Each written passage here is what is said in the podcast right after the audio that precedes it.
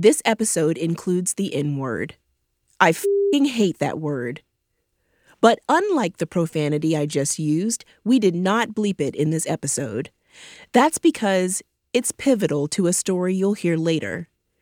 But you can find the censored version of this episode at our website, ways and means show dot org. Okay? Here we go.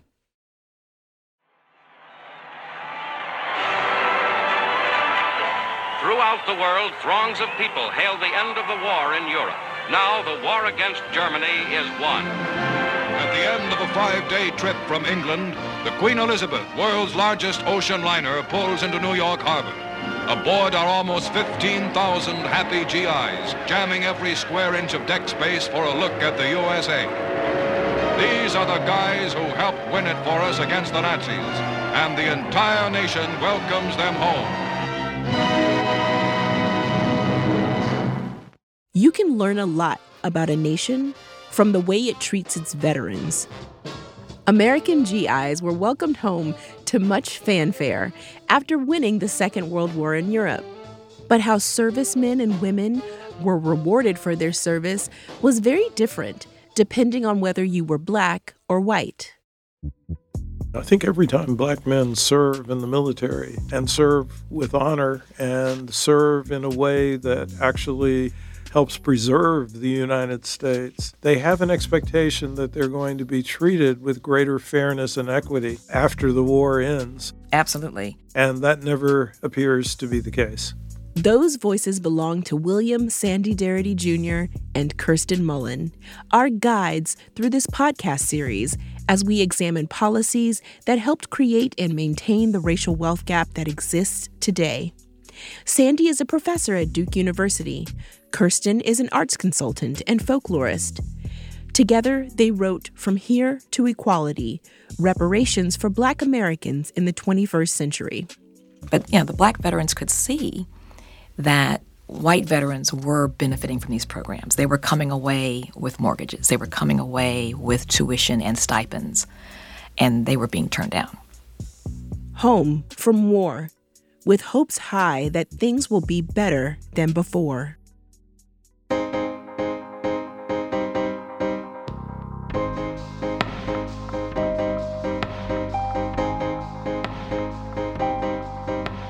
This is The Arc of Justice, a mini-series on race and wealth from the Ways and Means podcast. I'm Lindsay Foster Thomas. Today, the G I Bill. How a newly minted benefit program was implemented in an unequal manner right from the start, and how that inequality continues to cause economic consequences for American families, both black and white. My name is Eugene A. Burnett. I am ninety-one years old. I was uh, in the Ordnance Corps of the United States Army, and I am now chairman of the ninth Ordnance Training Battalion out of Aberdeen Proving Grounds. These are veterans who we stayed together, sharing our stories and our experiences. Gene Burnett was just a teenager when he enlisted right around the end of World War Two. Well, I grew up in, in East Harlem. It was an integrated neighborhood at that time. They call it Spanish Harlem now. It's the same neighborhood that Cicely Tyson grew up in. Her brother and my older brother were friends. Now, Gene admits he was spending too much time running the streets. He was looking for a change. The military did change him, just not in the way he'd hoped. He remembers being shocked when he was placed in a segregated unit, all black. But when it was time to work, a white private first class was put in charge. The Army really bruised me emotionally with the racism that I found in the service. I was startled by that. Uh, I knew there were individuals who were racist, but uh, to uh, come face to face with institutional racism was something else. That was difficult. It's a terrible thing to put a man in your army and uh, ask him to flag for you, and you're waving the flag in front of them and telling them all these beautiful things about the land of the free, the home of the brave. And then you put them in your army and you call them a nigger. The story that sticks out most clearly is the time he was accused of blindsiding a fellow soldier and hitting him. Now, there was no evidence that Gene did this, and firm proof that he couldn't have done it. But the white commanding officer gathered all the black soldiers together and insulted Gene and the rest of the unit, saying Uncle Sam didn't need them. It was that commanding officer who called him, well, you heard what he called him. But that that we were learning as uh, northern kids. We were learning that that was the world we were entering. entering into, and it wasn't pleasant. Despite the pain and trauma he faced due to racism in the military, Gene's service made him eligible for a golden ticket of sorts, access to benefit from the Servicemen's Readjustment Act of nineteen forty-four, better known as the G I Bill.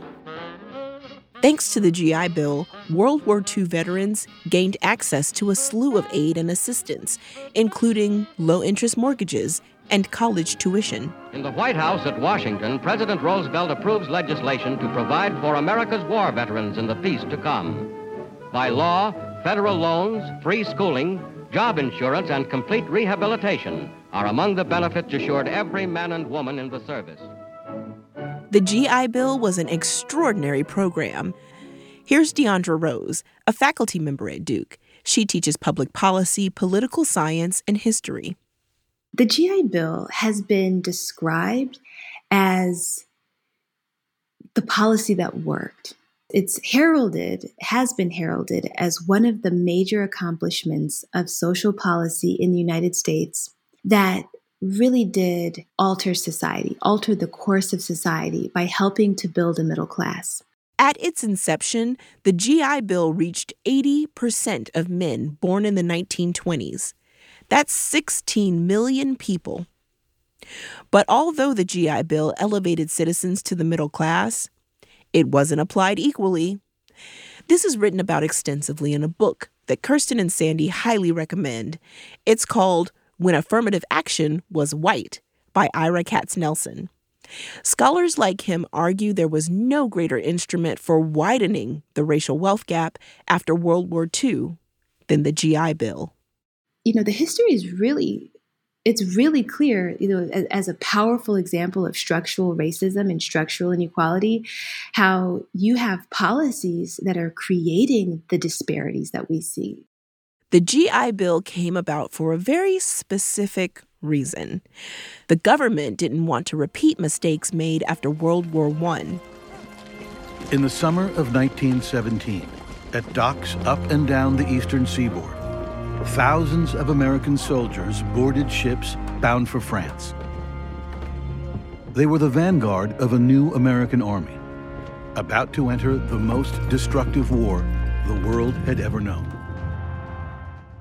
When veterans came home from World War One, there was very little in terms of social support to help them reintegrate into society. So there are these interesting stories of veterans coming back, and they were homeless and they were living on the street selling apples and pencils because they couldn't find jobs or they couldn't find support in terms of health care or other things that they needed to become more or reintegrated into society. And for Black veterans returning from the Great War, the problem was magnified.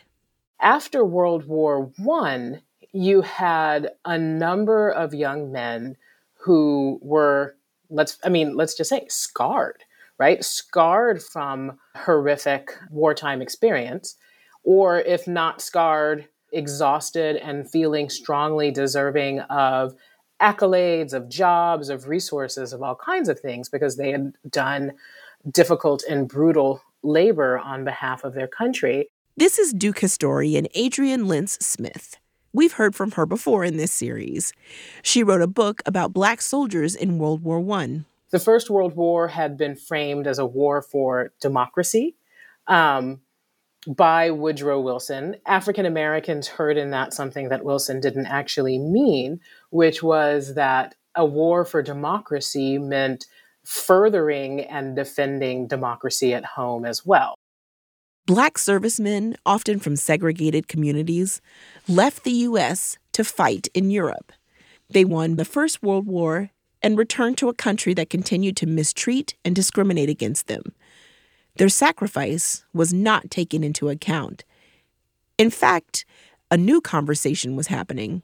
White Americans were really concerned about Black people's rising expectations, um, and their, you know, what they anticipated being a rising militancy. Because as one segregationist senator said, how do you put guns in a Black man's hands and tell him to go out and, and kill for democracy and not think that's going to have some sort of reverb effect back back in his home, in his home places? Okay, you got Black World War One vets coming home seeking equal rights, and you have white supremacists wanting to deny those rights. Tensions had to reach a boiling point. Riots broke out in cities across the country. Men were lynched, some killed in uniform. It was so bad, it got a name: the Red Summer of nineteen nineteen. The United States was not having that again. So two decades later, at the end of World War Two, U S policymakers decided to be very intentional with the returning G Is, at least economically. Because in Washington, there were a group of congressmen with long memories who were in the last war. They knew that when a man gets out of the Army or Navy or Marines, he's worried most about a job, an education, and a home. And that's why Congress, led by the president, passed the law, the Servicemen's Readjustment Act of nineteen forty-four, better known as the G I Bill of Rights. And so lawmakers, they said, okay, this time around, we're going to come up with a program that will prevent, that will do a lot of different things, including preventing the flooding of the labor market as G Is return home and they're looking for jobs. On paper, the G I Bill was race neutral. Here's Deandra Rose again. The problem, though, was that the G I Bill was crafted in a way that was intentionally formulated to maintain the racial order of the South in particular. Intentionally formulated? Hmm. Here's what happened. One of the framers of the, the G I Bill was this representative. He was the chair of the House Committee on World War Legislation. His name was John Rankin from Mississippi, and he was a racist. Like, he was just an unabashed racist. And after World War One, when lawmakers, they had provided some support for the families of veterans, and they noticed that when they provided that support to Black families, the Black women and Black kids were less likely to take on like demeaning domestic roles in households and to work in the fields. And so he had this in mind when he was crafting the G I Bill. He was like, yeah, we're not going to do that again and just disrupt the Southern order of things. We're going to create a policy that is administered at the state and local level, because that's going to be the way, you know, if we if we have it done in Washington in a way that's going to be truly equal, we might mess stuff up in the South. But if we provide these benefits and then send it to the state and local governments to administer, then we won't make waves when it comes to the racial order of things down there.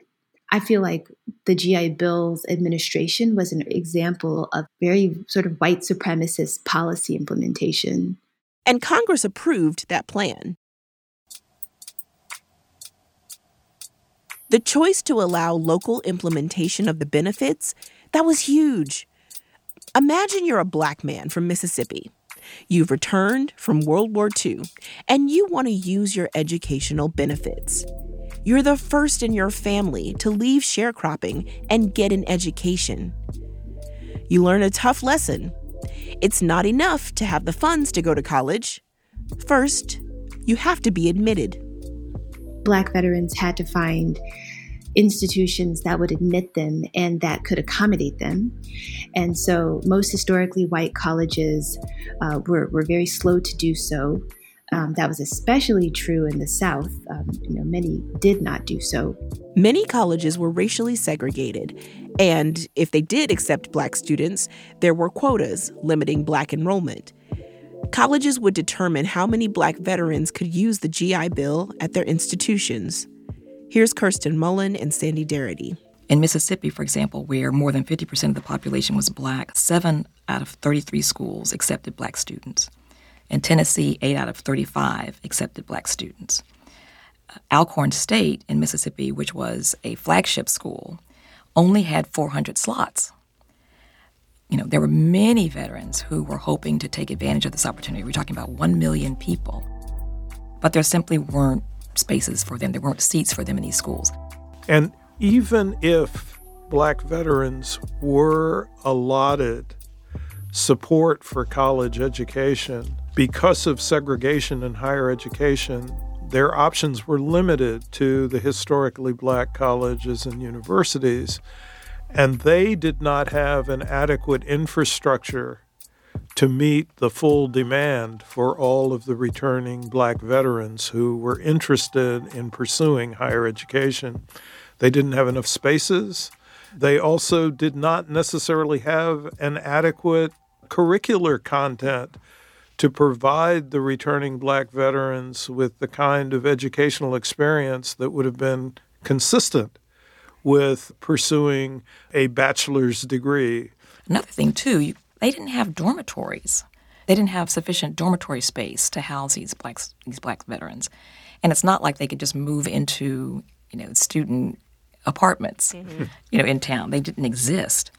They didn't have the labs. They didn't have the equipment, the textbooks, the personnel. I mean, the black schools had been created initially as trade schools.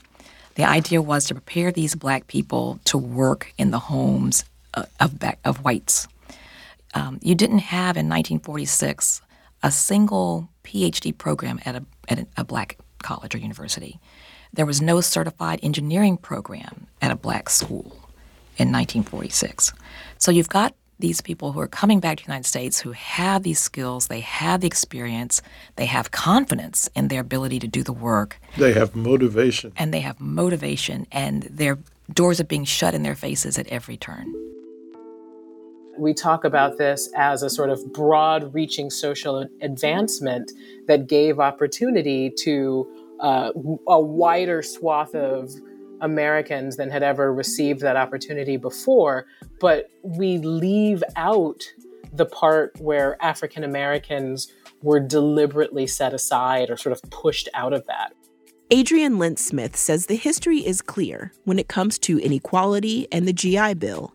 It's yet another example of a time in American history when white people got a boost, a big boost.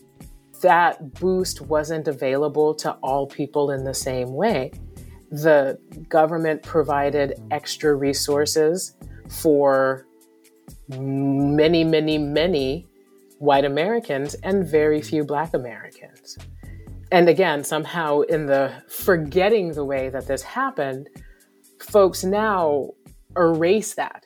It should have been implemented differently, and it shouldn't have been left to the states to implement, because the states had over and over and over again shown themselves to be untrustworthy with many of their residents' and citizens' well-beings.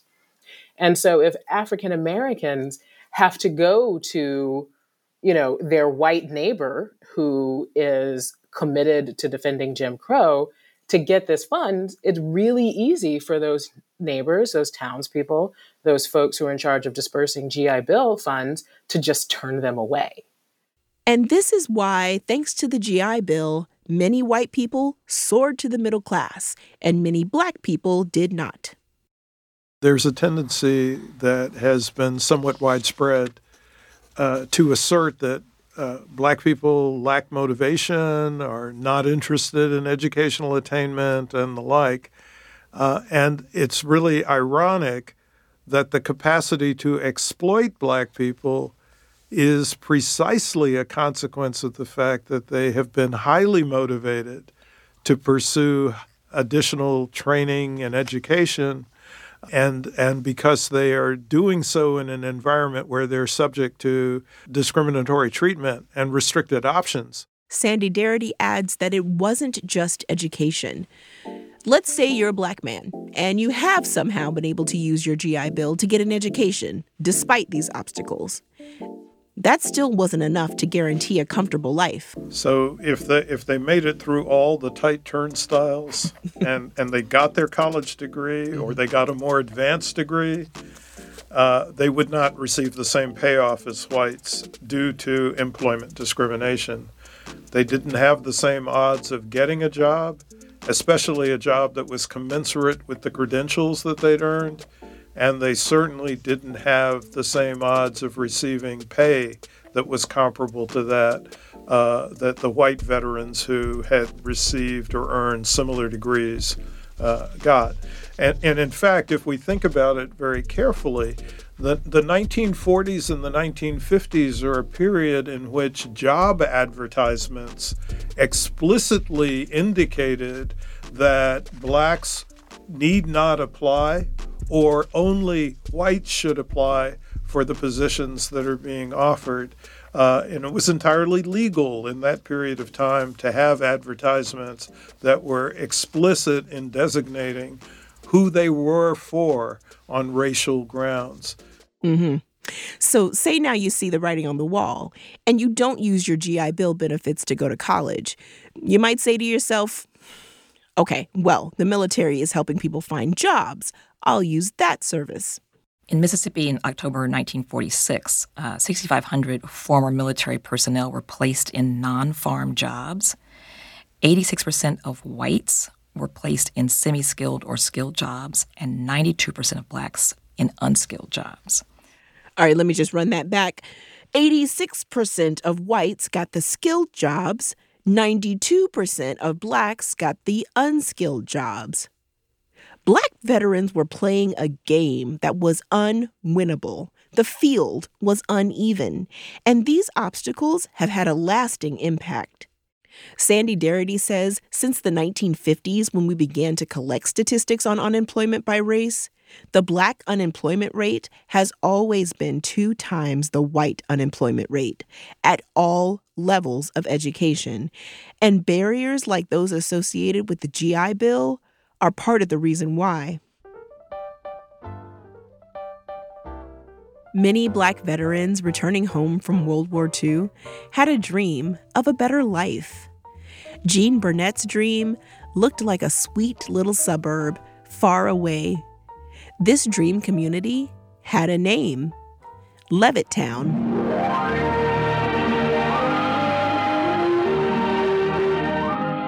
Five years ago, this was a vast checkerboard of potato farms on New York's Long Island. Today, a community of sixty thousand persons living in fifteen thousand homes, all built by one firm. This is Levittown. And I saw this ad for Levittown in the daily newspaper. Gene was only twenty when he packed up his car, a nineteen forty-two Chrysler Windsor, solid and dependable. He made the trip to Levittown with his fiancée and another former serviceman. When they got there, Gene was going to use his G I Bill to buy a house. We finally found Levittown, and we went in, and uh, what we came from was ice boxes, not refrigerators, and scrub boards and so forth. And we walked into this house in Levittown that had an a electric washing machine for clothes and electric stove and everything, and it was very exciting. So I walked up to the salesman after we looked around, and I said to him, I'm very interested in your homes, and uh, is there an application? I'd like to uh, see if I can purchase one. And he said to me, he looked at me and he paused and he said, listen, it's not me, but the owners of this development has not as yet decided to sell these homes to Negroes. And uh, that was a shock. I mean, I thought that those kind of things happened in the South. I, I never thought or expected that to happen in New York. That was uh, very devastating.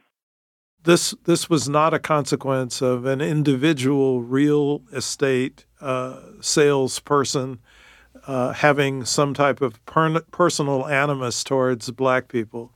Uh, this was a question of a set of policies that were put in place and were maintained and supported by the complicity of the federal government.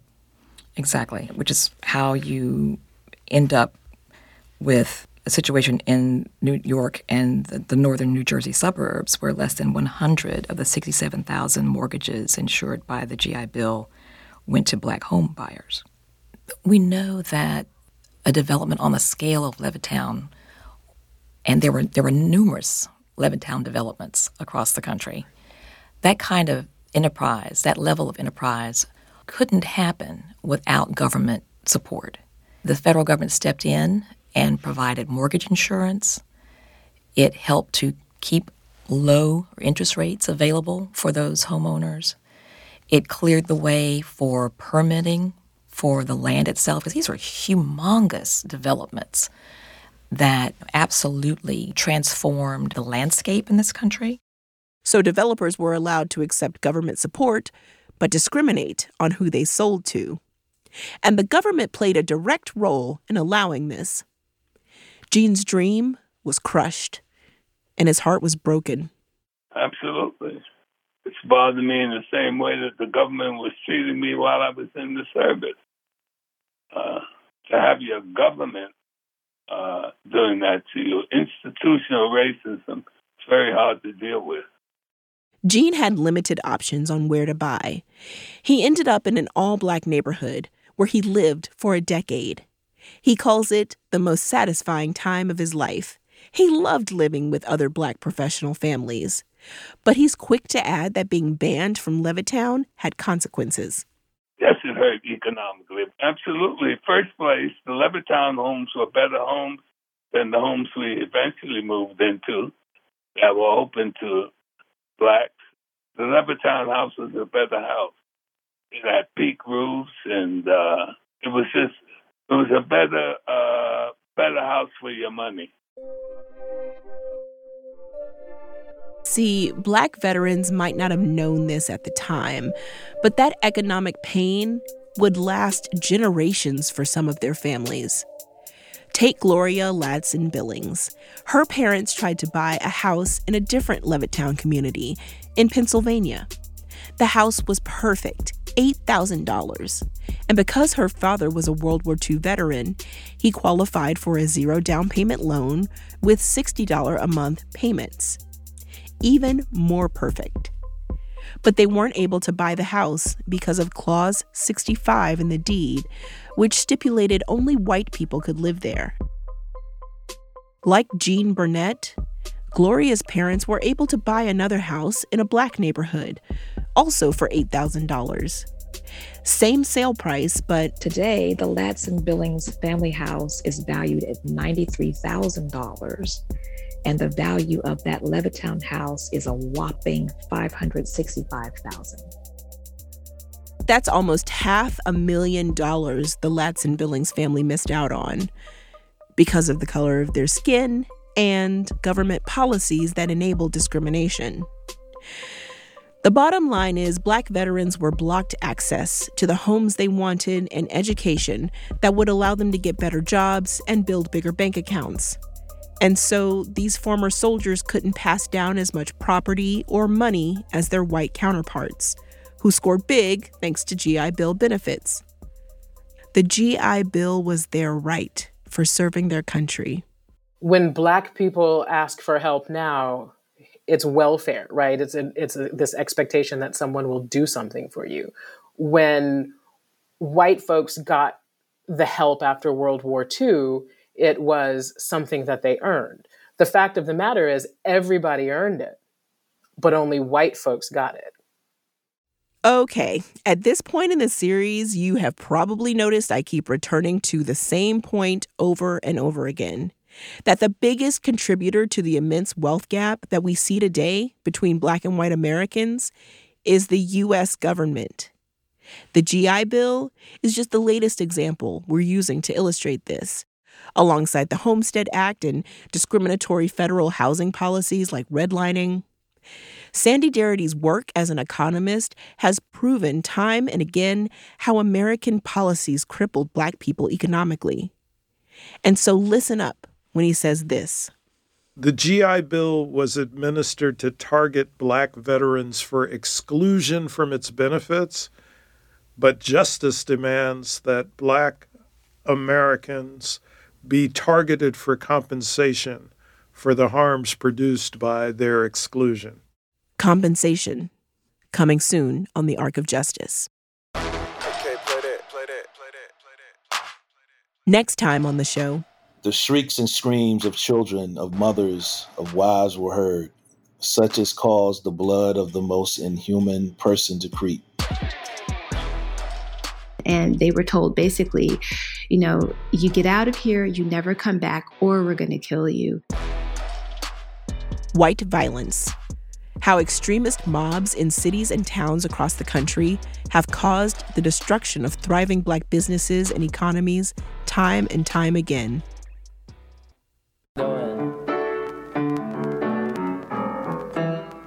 The Arc of Justice, Moving from Here to Equality, is a series from the Ways and Means podcast from Duke University's Sanford School of Public Policy.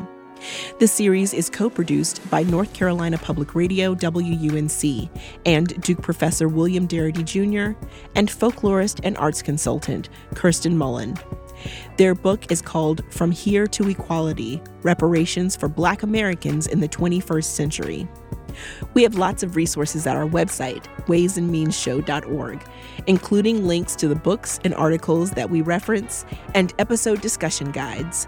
That's ways and means show dot org. This episode was produced by Carol Jackson, Allison Jones, Malu Frusan Nori, with Candice Manriquez-Wren, Stacia Brown, Matt Majak, Aaron Blanding, and Johnny Vince Evans. Original music for this episode was produced by Youth in Durham, North Carolina, in collaboration with Blackspace and Only Us, featuring the work of Lil Monsta, Zone, and Pierce Freelon. Additional original music for this episode was produced by Solomon Fox, appearing courtesy of Forging the Musical Future, F T M F Talent. Season six of Ways and Means is made possible through support from the Duke Office for Faculty Advancement, thanks to funding from the Duke Endowment. Until next time, I'm Lindsay Foster Thomas. Pauli Murray was a brave Black Southern woman who always held people's feet to the fire. She encountered a sinister combination of racism and sexism throughout her life, but Pauli never took any of it lying down. She worked tirelessly as an activist, a lawyer, and a priest to fight for human rights. Check out Pauli, a new podcast about the power of one person to change what's possible for us all. Download and listen wherever you get your podcast.